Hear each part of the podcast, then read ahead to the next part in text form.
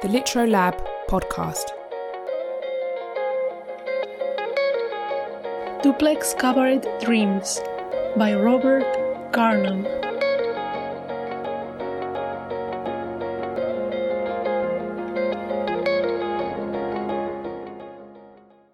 Another overcast morning. The birds are singing. They don't realise there's a pandemic, a lockdown, restrictions, general paranoia, overwhelming sadness, or do they? Perhaps they're trying to cheer us up. The day is dull, and the future seems bleak, and I've alphabeticized my breakfast cereal packets. Cornflakes, Cocoa Pops, Cocoa Pops, cornflakes, crunchy, crunchy nut.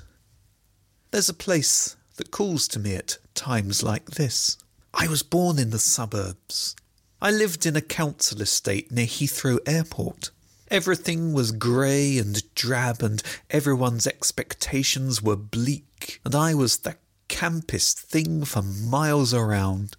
Becoming a comedy performance poet wasn't in anyone's game plan least of all mine, though that came about forty years later, after a life of tedium and odd jobs in supermarkets and wielding janitor mops and making the occasional wisecrack unnoticed. So, performing LGBT comedy poetry at the Duplex Cabaret in New York on a hot day in the middle of summer was probably the very furthest I could possibly have got.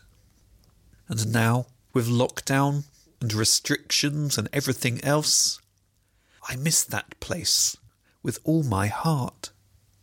The laughter, the wigs, the sequins, Exuberant hand gestures and nervous grins, sweat forming under polyester wigs, the very walls of the piano bar seeping with a generation of comedy and burlesque, cabaret and show tunes, and everywhere, everywhere, there are people milling around, drinking, laughing, greeting old friends, and practicing witty one liners.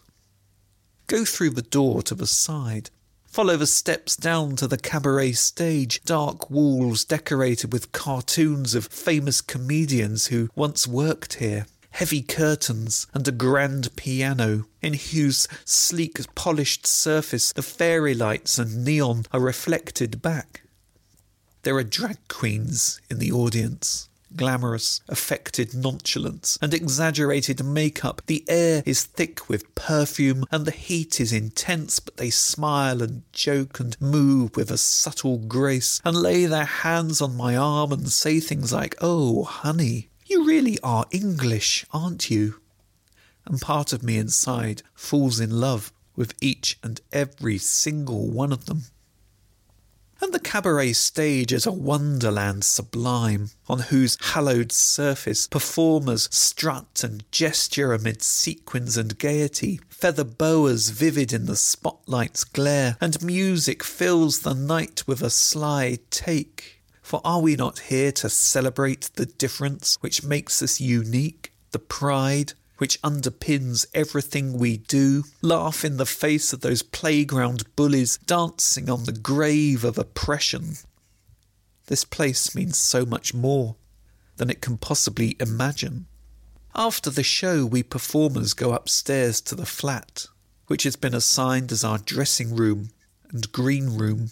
A hot, sultry night as we sit on the sofa and chat and laugh, the darkened windows looking out on Christopher Street, through which we can hear the laughter and singing of merrymakers. We all have stories. We all have tales of oppression and triumph. We all share memories of a life behind mics, in sleepy clubs and backstreet pubs. We all laugh and share in a common purpose as the sweat rolls down our faces, for this is what it means to have an identity, to be taken seriously. One day, the world will be normal again. We are each on a journey of sorts, though some are more exuberant than others. I look out my window at the overcast skies and listen to the birds singing, and I wonder if they know they have an audience, or if they're just doing it because this is who they are.